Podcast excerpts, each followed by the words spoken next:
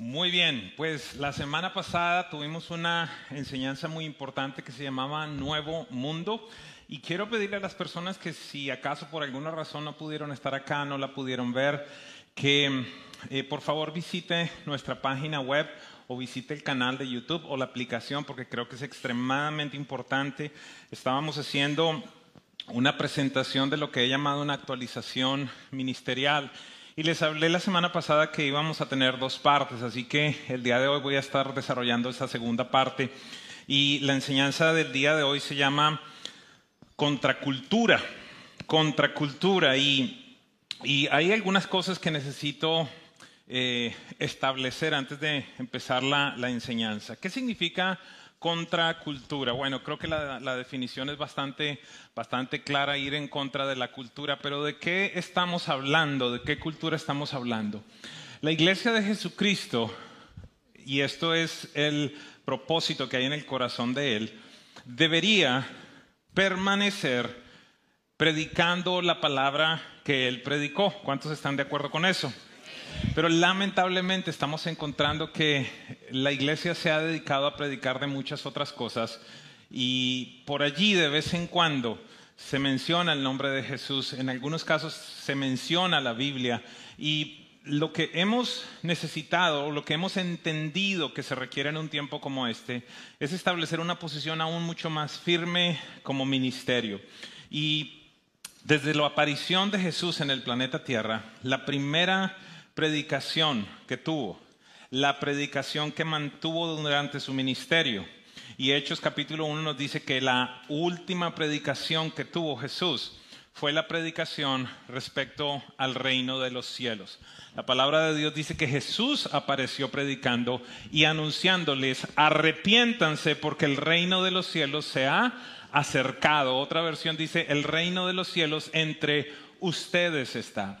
Durante todo su ministerio, si usted hace una reflexión, si usted mira las parábolas, constantemente Jesús estaba diciendo, el reino de los cielos es semejante a a una red barrendera, a un hombre que eh, salió de viaje, el reino de los cielos es semejante a una mujer que perdió una moneda, el reino de los cielos es comparado con, el reino de los cielos es de esta manera, el reino de los cielos se parece a un sembrador que salió a sembrar constantemente estuvo hablando del reino de los cielos. Y el libro de los hechos dice que Jesús, después de su padecimiento, se les apareció a sus discípulos con pruebas convincentes de su resurrección. Y a continuación dice, y hablándoles de lo concerniente al reino de los cielos durante 40 días. Así que entendemos que cuando Jesús apareció, predicó de, diga conmigo, del reino de los cielos en tanto estuvo, predicó de, y al irse predicó de. Así que la predicación de Jesús de qué fue? Del reino de los cielos. ¿Qué es el reino de los cielos? Fundamentalmente todos los diseños que el Padre Celestial estableció en los cielos y que quiere que se manifiesten aquí en la tierra. ¿Qué contiene eso? Contiene lo que las parábolas, lo que los evangelios nos dicen, sanidad, liberación, prosperidad correcta, no simplemente financiera, sino en todas las áreas de nuestra vida, libertad, recuperación de la esperanza, todo lo que Jesús vino a dar. Alex nos lo dijo de una manera muy especial. De alguna forma, el resumen, si lo pudiéramos decir, de la asignación de Jesús está en Juan 10:10. Él dijo, el ladrón viene para matar, para hurtar, para destruir. Sin embargo, yo he venido para que ustedes tengan vida y la tengan en abundancia. Esa vida en abundancia solo se va, a, eh, se establecer en la tierra cuando hablemos del reino de los cielos, cuando abracemos los principios del reino de los cielos, es decir, las leyes, las ordenanzas y los diseños de Dios aquí en la tierra. ¿Qué sucede? Que desde siempre la cultura y mejor las generaciones al parecer han tenido una opción superior para ellos. Han tenido una opción diferente. Han dicho, ¿sabe algo? No me interesa mucho obedecer lo que la Biblia dice, no me interesa mucho obedecer lo que Jesús dijo, hay una mejor opción. De nuevo, esta es una posición de cada generación. ¿Y qué encontramos en un tiempo como este? Que ahora entonces se promueve, se legaliza, se celebra, se impulsa, se financian diseños que están totalmente en contra del corazón de Dios. No sé si hay alguien que esté de acuerdo conmigo. Y entonces, debido a eso, como ministerio, eh, pues hemos tratado de establecer una posición aún mucho más sólida respecto a lo que creemos y respecto a lo que haremos ahora y en el tiempo por venir. Lo hemos venido desarrollando desde el inicio de esta casa, pero entendemos que por lo que se está viviendo, más que nunca, nuestra posición debe ser una posición sólida, firme e inconmovible como lo es nuestro Dios. Y por esa razón, el propósito de esta organización es responder bíblicamente a la vida. ¿Qué significa eso? Que cuando alguien nos pregunta, ¿y ustedes qué creen del matrimonio? Nuestra respuesta es simple, la Biblia dice. ¿Y qué piensan ustedes de las finanzas? La Biblia dice. ¿Y cómo debemos tratar a las personas que están en gobierno? La Biblia dice. ¿Y cómo debemos educar a nuestros hijos? La Biblia dice. No el pastor dice. Alguien dígame algo allí, por favor. No yo pienso, no yo creo, no el psicólogo me dijo, no la maestra me dijo, me contó, no aquel libro dice esto, aprendí en Facebook aquello, CNN dijo esto, Fox dijo aquello, sino la Biblia, diga conmigo, la Biblia dice. Y esto es emocionante. ¿Sabe por qué? Porque lo saca usted y a mí de la película. Y no tiene que ver entonces con interpretaciones personales sino simplemente con hablar de la palabra de Dios, porque hasta la última vez que la leí, Jesucristo dijo que esta palabra no pasarán, que pasarán los cielos, que pasará la tierra, pero que su palabra no pasará. La última vez que la leí, la Biblia dice que la suma de tu palabra es la verdad, y yo creo que eso merece realmente un aplauso a nuestro Dios.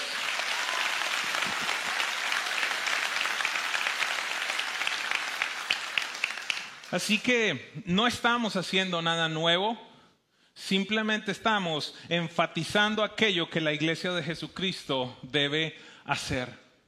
Más que nunca entonces debemos tener una posición sólida y lo que me importa mucho, lo que me, lo que me emociona, una vez más lo reitero, es que no tiene que ver contigo y conmigo, sino con lo que Él ya dijo.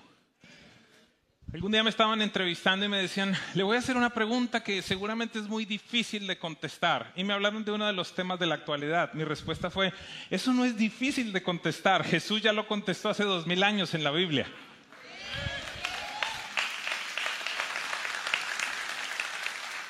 ¿Qué sucede? Que para muchas, para muchas personas la Biblia hoy por hoy es incómoda. No, no, no, es que eso no es realmente lo que dice allí, de verdad, y entonces, ¿qué dice? Yo quiero, yo quiero hablarles en este día de una descripción clara que la Biblia tiene respecto a la condición del mundo. Acompáñenme por un instante a Romanos capítulo 1, verso 16. Y este es uno de los versículos que, que más quiero pedirle a esta casa que se aprenda específicamente Romanos 1.16. ¿Por qué razón? Porque hay gente que se avergüenza. Pero entonces voy a leer en la traducción del lenguaje actual, dice, no me da vergüenza anunciar esta buena noticia. La, la, Biblia tradicional dice, yo no me avergüenzo del Evangelio porque es poder de Dios para salvación. Y yo quiero decirle, en presencia viva, no nos avergonzamos de predicar esta preciosa y perfecta palabra de Dios. La amamos, la defendemos, la memorizamos y la proclamamos. Así que el apóstol Pablo dice, no me da vergüenza anunciar esta buena noticia. Gracias al poder de Dios, todos los que la escuchen y crean en Jesús son salvados. No importa si son judíos o no lo son. La buena noticia nos enseña que Dios acepta a los que creen en Jesús. Hello. Este no es que todos los caminos conducen a Dios. Que Dios acepta a quienes, a los que creen en Jesús, como dice la Biblia, aquellos a quienes Dios ha aceptado y confían en Él, vivirán para siempre. Verso 17, el día de hoy voy a leer prácticamente todo este capítulo porque es muy importante antes de dejarles saber específicamente qué significa contracultura en esta casa y cómo estamos planeando responder a lo que la sociedad dice. Pero hay gente malvada, dice el apóstol, y continúa existiendo gente malvada. La cual no deja que otros conozcan la verdad acerca de Dios. Mire a ver si esto se le parece al mundo actual. ¿Está bien? Y Dios, que vive en el cielo, está muy complacido con ellos. ¿Sí dice eso? Yo quiero decirte algo. Si vamos a predicar de Dios, necesitamos entender que hay cosas que Dios odia. Ay, pero Él es Dios. Sí, y precisamente por eso. Hay cosas que no le complacen. Y nosotros hemos estado muy confundidos, iglesia. Nosotros hemos pensado, Él me acepta tal como soy, yo, Él es mi papi. Y sí, Él es tu papi. Pero ¿cuántos papás saben acá que hay comportamientos que nosotros no podemos permitir de nuestros hijos? ¿Hay algún papá normal? Y entonces Él dice, Dios que vive en el cielo está muy enojado con ellos. Esa gente sabe todo lo que se puede saber acerca de Dios, pues Dios mismo se lo ha mostrado. Mire, el ver un ser humano crecer, el ver las plantas, el, ver el cielo, el ver la creación entera, nos deja saber que existe un Dios. Es, demasiado loco pensar que somos el producto de una explosión. Hay un creador, hay alguien detrás de todo eso. Por medio de lo que Dios ha creado, todos podemos conocerlo. También podemos ver su poder. Así que esa gente no tiene excusa, pues saben de Dios, pero no lo respetan ni le dan gracias. Yo, no creo que aquí haya necesidad de explicar nada. La Biblia se explica a ella misma. No piensan más que en hacer lo malo y en puras tonterías. Me gusta mucho esta traducción de la Biblia. Creen que lo saben todo, pero en realidad no saben nada. No sé si le parece a, lo que estamos viviendo. Alguien dígame algo, por favor, ¿le parece o no le parece, verdad? Verso 23, en vez de adorar al único y poderoso Dios que vive para siempre, adoran a ídolos que ellos mismos se han hecho. Ídolos con forma de seres humanos, mortales al fin y al cabo, con forma de pájaros, de animales de cuatro patas y de serpientes. Escucha entonces qué sucede cuando la gente no honra a Dios ni le agradece. Por eso, Dios los ha dejado hacer lo que quieran y sus malos pensamientos los han llevado a hacer cosas con sus cuerpos, cosas vergonzosas. Vamos a leer la palabra de Dios en este día, ¿ok? Para que ustedes no, algunos de ustedes no piensen que el pastor tiene ciertas posiciones específicas. En vez de adorar al Dios verdadero, adoran a dioses falsos, adoran las cosas que Dios ha creado en vez de adorar al que las creó y que merece ser adorado por siempre. Amén. Por esa razón, Dios ha dejado que esa gente haga todo lo malo que quiera. Por ejemplo, por ejemplo, hay entre ellos algunas mujeres que no quieren tener relaciones sexuales con los hombres, sino con otras mujeres. También hay hombres que se comportan de la misma manera, pues no volvieron a tener relaciones sexuales con sus mujeres, sino que se dejaron dominar por sus deseos de tener relaciones con otros hombres. De este modo hicieron cosas vergonzosas los unos con los otros y ahora sufren en carne propia el castigo que se buscaron. Dígame cómo predico esto, qué, qué explicación le doy a esto. ¿Qué está leyendo Edwin Castro hoy? Abre tu Biblia. Abre tu Biblia. Léela, por favor. Ay, pero Jesús fue amor, Jesús fue, Jesús dijo, desde el principio Dios creó hombre y mujer. Eso fue lo que dijo Jesús. Y el tema de hoy no tan solo es de esto, estoy simplemente leyendo, estoy hablando de la rebeldía del hombre y de hacer lo que a él se le antojó. Como no han querido tener en cuenta a Dios, Dios los, ha dejado hacer todo lo malo que en su mente inútil los ha llevado a hacer. Son gente injusta, hay gente injusta. Malvada y codiciosa, son envidiosos, asesinos, peleadores, tramposos y chismosos. Hablan más de los demás, odian a Dios, son insolentes y orgullosos y se creen muy importantes. Siempre están inventando nuevas maneras de hacer mal no obedecen a sus padres. Ay, ay, ay. No quieren entender la verdad ni se puede confiar en ellos. No aman a nadie ni se compadecen de nadie. Dios ya lo ha dicho y ellos lo saben bien. Ojo, ojo con esto, por favor. Dios ya lo ha dicho y ellos también lo saben, que quienes han y que quienes hacen esto merecen la muerte. Por cuanto todos han pecado y están separados de Dios, está hablando de la muerte espiritual, de la separación de Dios. Y a pesar de eso, no solo, ojo con esto, no solo lo siguen haciendo, sino que felicitan a quienes también lo hacen.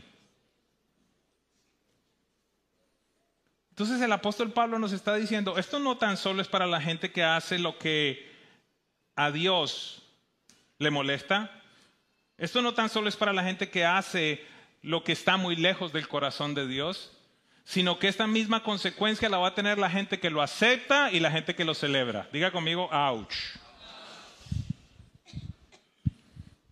Quiero decirte algo.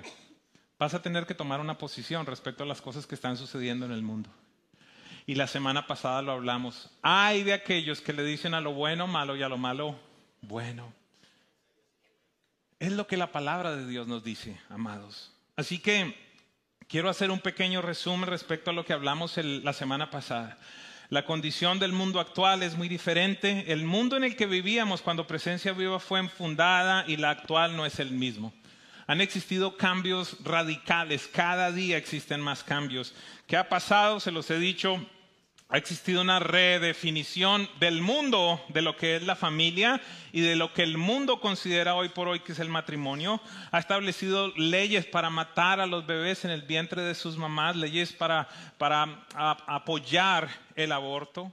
Ha cambiado todo el proceso de educación en las escuelas. En el pasado usted enviaba a sus hijos para que le enseñaran a sumar, a restar, a escribir, a redactar correctamente, le enseñaran de historia, le enseñaran de, de ciencia y no que le enseñaran lo que hoy por hoy le quieren enseñar respecto a si será que tus genitales concuerdan con lo que tu mente dice o si será que tus genitales concuerdan con lo que tu corazón siente. Si, alguien quiere ver al respecto, busque allí en internet de gender breath. Ya no es de ginger breath, sino gender breath.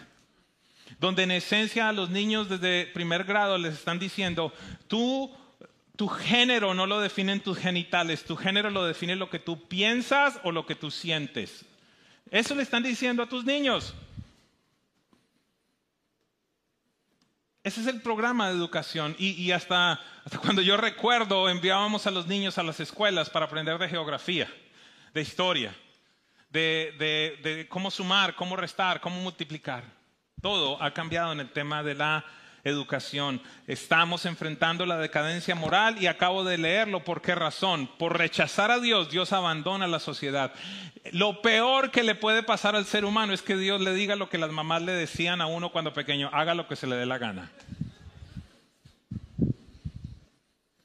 Y eso es lo que estamos enfrentando.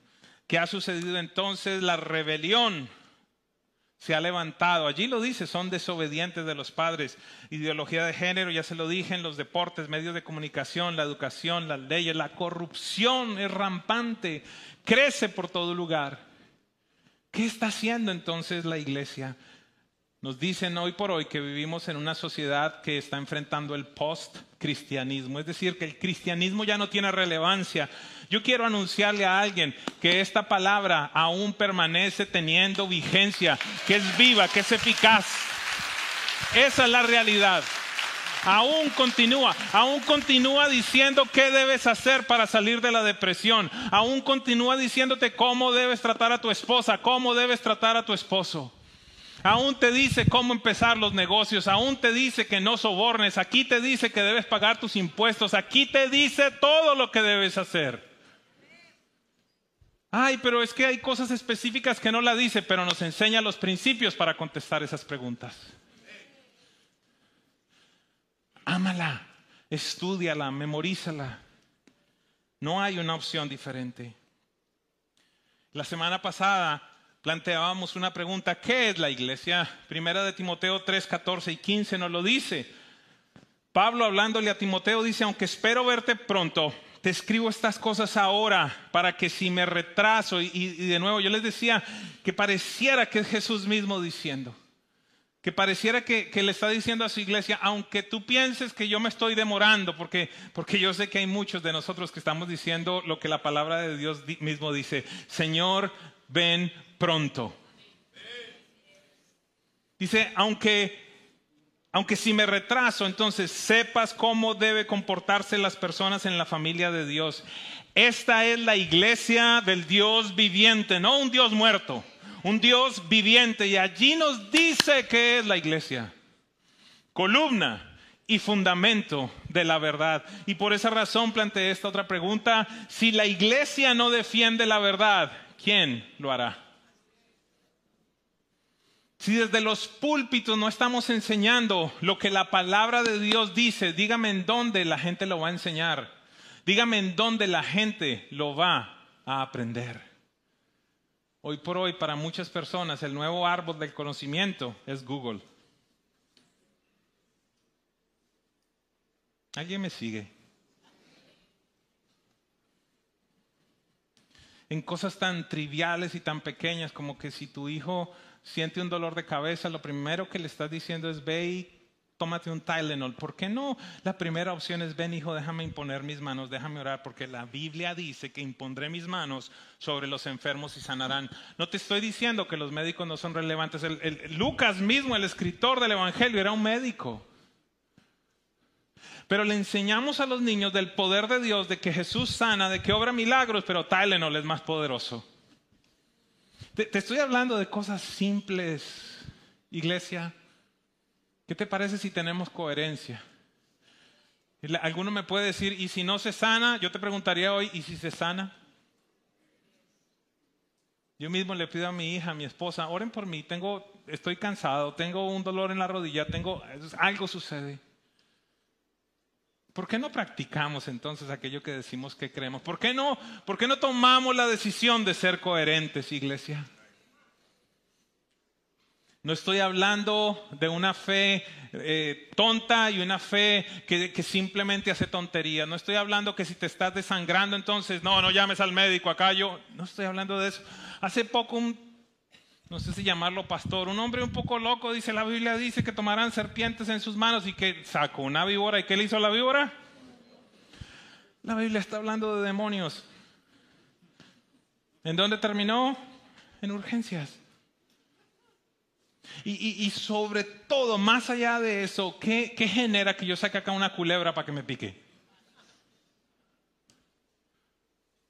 Prediquemos la palabra de Dios. Si la iglesia entonces no defiende la verdad, no la predica, ¿quién lo va a hacer? Por esa razón en presencia respondemos bíblicamente a la vida. Durante los primeros 10 años, estamos recorriendo el año número 11 de esta casa, establecimos 12 principios que fundamentalmente son el carácter de Cristo. Doce principios que siempre le dije a los discípulos, le, dije a las personas que eh, tomaron todos los procesos aquí, generarían nuestra cultura, la cultura organizacional.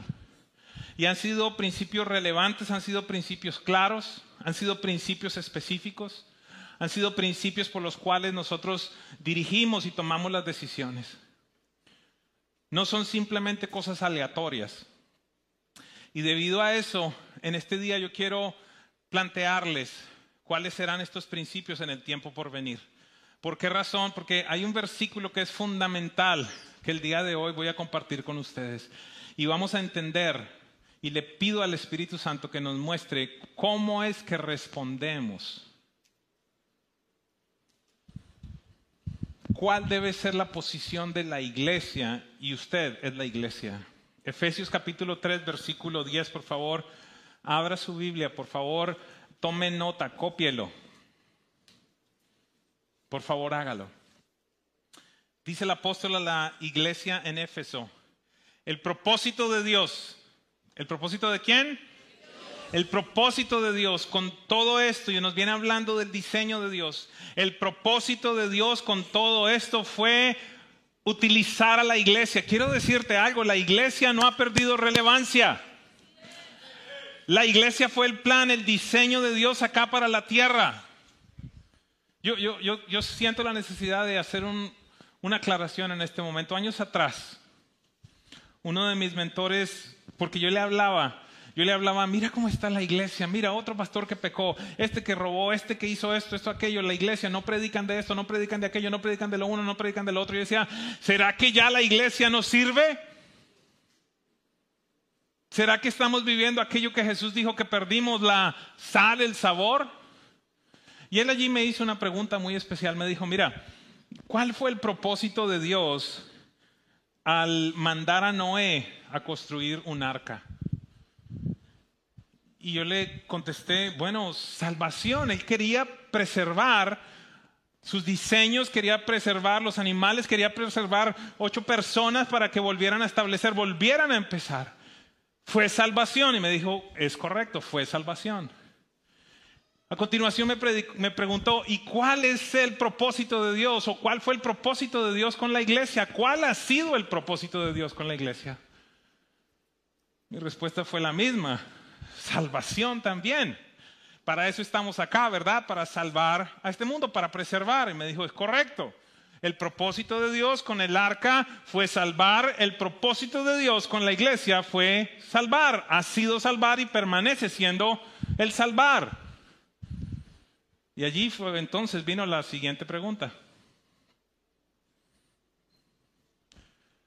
¿A qué crees que olía el arca de Noé dos días después de haber cerrado las puertas? ¿Usted se imagina el, el elefante haciendo número uno allí? Y con lo rico que huele cuando los animales orinan, ¿verdad? Y se queda eso allí. Bueno, los mismos seres humanos.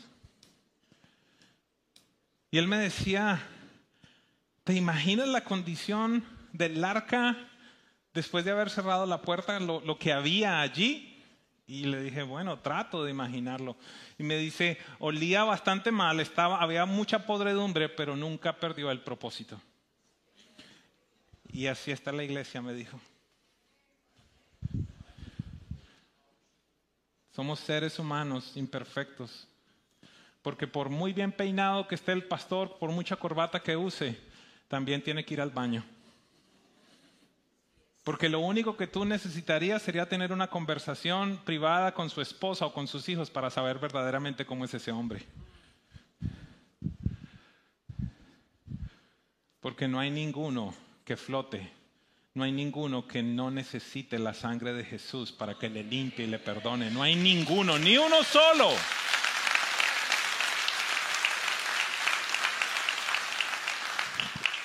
Entonces el apóstol nos dice aquí, el propósito de Dios con todo esto fue utilizar a la iglesia, con hombres imperfectos, con mujeres imperfectas, pero usar a la iglesia. Dios no ha cambiado su estrategia. Si hay algo que me impresiona es, permítame decirlo de esta manera, lo loco, lo confiado de Dios, de decir, voy a confiar en esto para que establezca mi reino. Dios mío, qué tipo de confianza. Y en algunos momentos nosotros nos levantamos porque, ¿cómo van a promover a fulano al liderazgo? ¿Y cómo van a poner aquello? Mira, tú eres peor. O por lo menos igual. ¿O es que tú no has visto la manera como los discípulos peleaban? Tú no has, visto su cara. Tú no has visto que Jesús escogió de los doce a un ladrón. Alguien dígame algo, por favor. Y los que no diezman digan amén. Ay, ay, ay. Uy, eso estuvo muy fuerte, porque es que en presencia viva respondemos bíblicamente. Yo ya, ya vi los que no se rieron, ya los vi, ya los vi. Pero no, no importa porque el Evangelio es de gracia.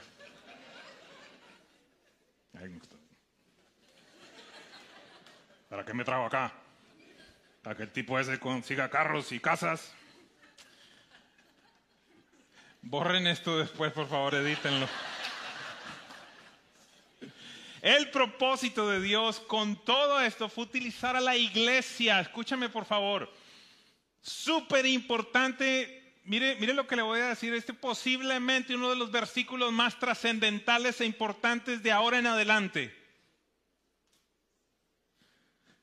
Fue utilizar a la iglesia para mostrar la amplia variedad de su sabiduría. ¿De cuál sabiduría? De la de Dios. A todos los gobernantes y autoridades invisibles que están en los lugares celestiales. Ojo con esto.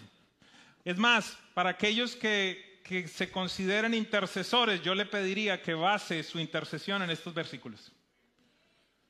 Porque encuentro a mucha gente que parecen pistoleros del Señor. Yo decreto, yo desato, yo profetizo, yo esto, yo aquello, yo lo uno, yo lo otro. ¿Tú? ¿Qué te parece si regresamos a la Biblia?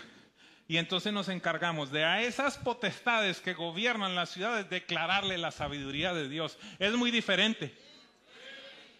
No sé si hay alguien que me esté siguiendo en esta mañana. Entonces, por eso, por eso entonces es que desarrollamos una contracultura.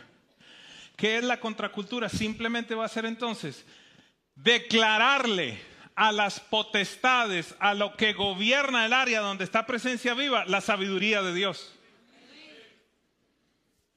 Años atrás entendí que la manera como debe operar una congregación para verdaderamente avanzar en el lugar donde Dios la estableció fue investigar, o es investigar, identificar, conocer claramente las potestades, la Biblia lo llama los gobernantes espirituales que operan en esa región. Le pido al Espíritu Santo que puedan entender lo que estoy tratando de decir. ¿A dónde voy con esto? En toda región donde yo voy, lo primero que le pido al Señor es, ayúdame a identificar qué es lo que está operando en esta región. Se lo pongo de esta manera.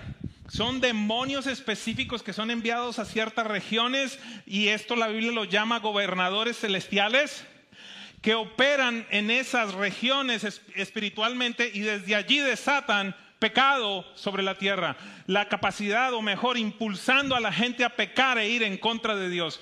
Como iglesia lo que deberíamos hacer entonces es a eso que identificamos declararle la sabiduría de Dios para que el reino de los cielos se manifieste.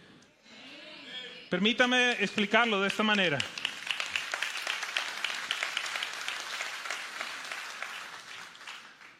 Hemos identificado siete cosas específicas. Teníamos doce principios, hemos identificado siete específicamente. Debido a eso, estamos tomando cinco de los doce que teníamos y los estamos uniendo para que queden siete específicamente. Ya le voy a explicar qué estamos haciendo. Número uno, ante la distorsión, el ataque a la familia, el adoctrinamiento y la orfandad que reina. Yo no sé si hay alguien que piense que acá en el sur de la Florida se está atacando a la familia. No sé si hay alguien que piense que acá hay distorsión y lo único que tiene que hacer es eso, es ir a la playa. Donde a veces, la última vez que fui, iba caminando con mi esposa y el raro era yo. Diga conmigo, eso es distorsión. Ante el adoctrinamiento, ¿estamos, ¿están viviendo nuestros hijos eso? ante la orfandad. Tú no necesitas que tu papá o tu mamá esté muerto para ser un huérfano. Es el espíritu que gobierna sobre esta región. Ante esa actividad espiritual en presencia viva respondemos con la mentalidad generacional. Porque nuestro Dios es un Dios de generaciones. Hoy pudiera darle un montón de versículos, pero usted puede ir a la página web y ver el fundamento de por qué. Dios desde el principio se presentó como yo soy el Dios de Abraham, de Isaac, de Jacob, siempre pensando en generaciones. El Salmo 78 nos habla de cinco generaciones, nos habla de enseñarle a aquellos para que entonces les enseñe a los que aún no han nacido. Ante el espíritu de orfandad, ante la distorsión, tenemos que decir nuestro Dios es un Dios generacional, la familia es un diseño de Dios. El diseño de Dios es el matrimonio entre un hombre nacido hombre, una mujer nacida mujer. Esa es la sabiduría de Dios que le declaramos a las potestades para que se derrame en medio de esta sociedad.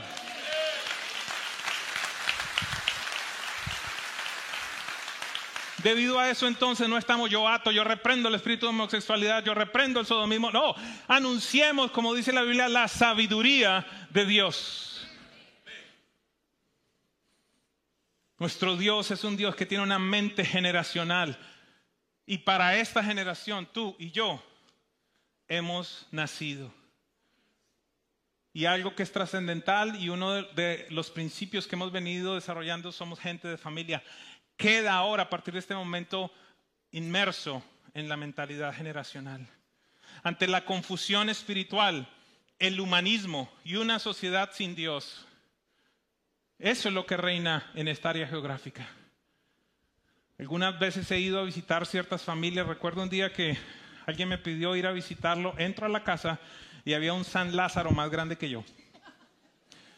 Una, un, no lo puedo decir de otra manera, un muñeco, una estatua a la que se le ofrecían alimentos, agua, veladoras, velas, no sé cómo le dice usted. La santería, la brujería, las nuevas tendencias eh, orientales, aunque no son nuevas, el reiki, la meditación trascendental, el humanismo, que básicamente es la adoración del hombre. Confusión espiritual. Hablo con algunas personas y le pregunto, ¿qué es, ¿qué es, Dios? Dios está dentro de mí, Dios es el árbol, Dios es la montaña, Dios es el mar. Eso es confusión espiritual. Y ante una sociedad entonces que dice que ya Dios no existe en presencia viva, respondemos siendo adoradores. ¿Adoradores de quién? Del único Dios verdadero, de Jesucristo, de mi Señor y de mi Salvador. Por esa razón en este lugar no cantamos de lo que yo siento, sino de lo que Él hizo, de lo que Él es de que Él es bueno, de que Él es fiel, de que Él es milagroso, de que Él es poderoso, de que cuando alabamos, la Biblia dice que Él manifiesta, se manifiesta en medio de la alabanza de su pueblo. Por esa razón, Esteban decía en este día, milagros pueden suceder y por supuesto que sí. Por supuesto que en tanto yo predico la palabra de Dios, dice que en tanto los apóstoles predicaban, Dios extendía su dedo de poder y hacía milagros y prodigios.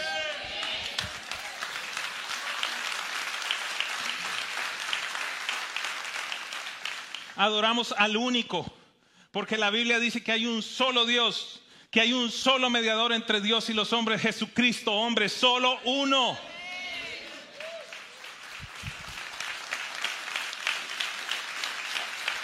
Yo alabo a Jesucristo. Yo alabo a nuestro Dios, a nuestro Señor. Y si acaso está viniendo en este día, no estoy bravo, es la pasión que tengo por dentro. Es porque yo no me avergüenzo del poder de Dios, del Evangelio, porque es poder de Dios para salvación.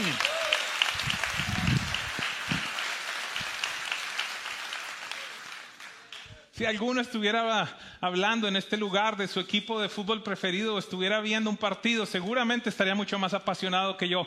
¿Cómo no me voy a apasionar por aquel que me dio la libertad, me sanó, me salvó, me reconcilió con él? Y debido a que adoramos, somos alegres y somos apasionados, adoramos con pasión, adoramos con alegría. Pero sobre todas las cosas, adoramos porque estamos estableciendo a Jesucristo como nuestro único Señor, como nuestro único Salvador, como el único digno de honra, de gloria y adoración, porque la palabra de Dios dice que toda rodilla se doblará y confesará que Jesucristo es el Señor para la gloria del Padre. Por eso lo hacemos. Ante el odio, la división, la envidia, la soledad, el egoísmo. Yo creo que ustedes lo ven reinando en una sociedad como esta. Esta es una ciudad particularmente donde hay mucha soledad. Algunos de ustedes han dejado a sus seres amados en otros lugares. Agradecen hoy por hoy por la tecnología porque por lo menos lo pueden ver. Pero el domingo, que es el día familiar, usted viene aquí con, con esa alegría de poder ver gente, pero después tiene que ir a la casa, estar solo en muchos casos. Y hay millones que viven en esta ciudad de esa manera y en este país. Solitarios, con divisiones, con envidias, con soledad, con el egoísmo, reinando. Y debido a eso, en presencia viva, amamos a la gente. Yo, yo le pido a Dios, y es, es una de las marcas que más nos han dicho, que usted se sienta amado, no tan solo el domingo cuando viene acá, sino que nos deje saber, por favor, que tú existes. ¿Por qué? Porque son muchas las llamadas que recibo. Pastor, me enfermé y qué hermoso, la iglesia me trajo comida todos los días. No fue el pastor ni la pastora que tan linda que es. Fue la iglesia. Fue la iglesia. Y por eso les doy gracias. Lo hacemos porque somos generosos, lo hacemos porque amamos a la gente. Iglesia, hoy yo te, te, pido, te pido, ¿cómo vamos a saber que existes si tú no nos dejas saber que existes? Ay, pero deberían saber. Aquí llega un montón de gente. Un montón de gente cada fin de semana. Intégrate. Déjanos saber. Mira, hoy, hoy quiero Hoy quiero que se caiga por el piso toda vergüenza. ¿Sabes qué? Te doy la libertad. Si estás enfermo, coge el teléfono y llama, estoy enfermo, por favor, yo hago parte de la iglesia, necesito alimentos. Y si no estás enfermo y quieres un abrazo, llama también. Necesito hablar con alguien. No estás supuesto. Dios desde el principio dijo, no es bueno que el hombre esté solo y no hablaba tan solo del matrimonio. Deseamos caminar contigo. Te aclaro, no seré yo Ay.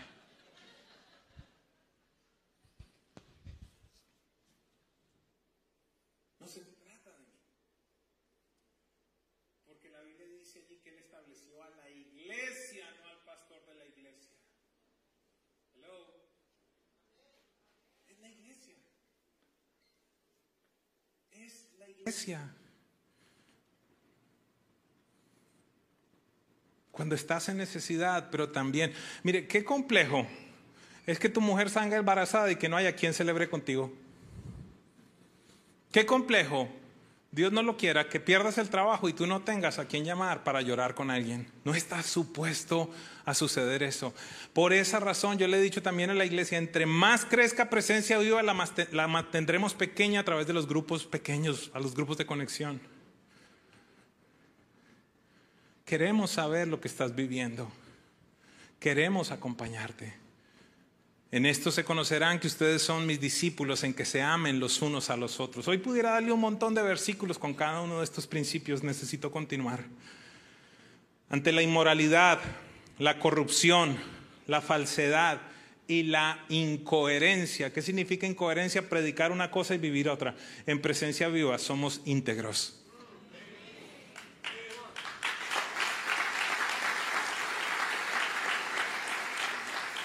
Yo sé que este es uno de los principios más difíciles para vivir, porque eso significa que tus taxes deberían ser...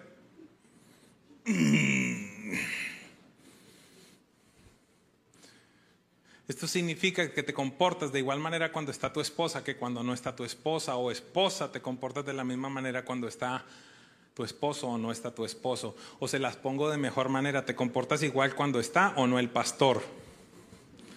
Porque es que yo veo alguna gente que viene y me habla, hola pastor, ¿cómo estás? ¿Cómo te va?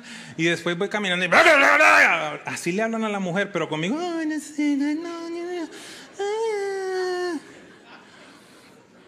Estoy hablando de otra, hoy eh, estoy hablando de una iglesia de Oklahoma donde estuve esta semana, ¿ok?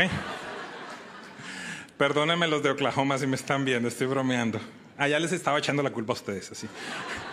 Estoy hablando de una iglesia en Miami, no de esta, decía el miércoles y el jueves. Coherencia. Integridad significa lo mismo por dentro que por fuera. Que nos comportamos igual donde sea que vamos. Que somos los mismos en toda circunstancia. Ante el materialismo, ¿te parece que esta es una ciudad donde reina el materialismo? La ambición, la deuda, Dígale al del lado, no están hablando de mí. Y espero que no estén hablando de ti. Y la pobreza, en presencia viva somos generosos. Ese es el corazón del Padre, porque de tal manera amó Dios que dio. Por eso no cobramos los procesos en este lugar porque queremos capacitarte. Por esa razón hemos creído que no tenemos que estar pidiendo ofrendas ni diezmos, aunque sabemos que son bíblicos. Pero hemos creído que es más importante servirte, amarte, enseñarte. Mire, después de, de, que una persona está 18 o 24 meses en esta casa, en algunos casos 12 meses, y les preguntamos, ¿cómo están ustedes? ¿Qué es, ¿Cuál es una de las cosas que más le ha llamado la atención? Muchas de las personas nos dicen que a nuestros pastores les interesa más la condición de mis finanzas que mis diezmos.